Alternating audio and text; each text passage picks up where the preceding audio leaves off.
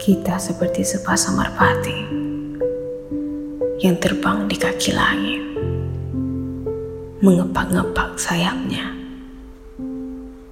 terbang riang seolah tak sadar. Betapa bahayanya langit bisa berubah dari baiknya cuaca ke hujan lebat yang memancar kilat.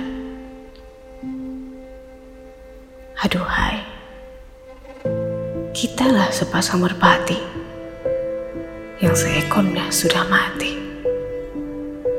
Tak ada lagi yang melekap. Seperti roh yang berpisah, berjarak berbenteng alam.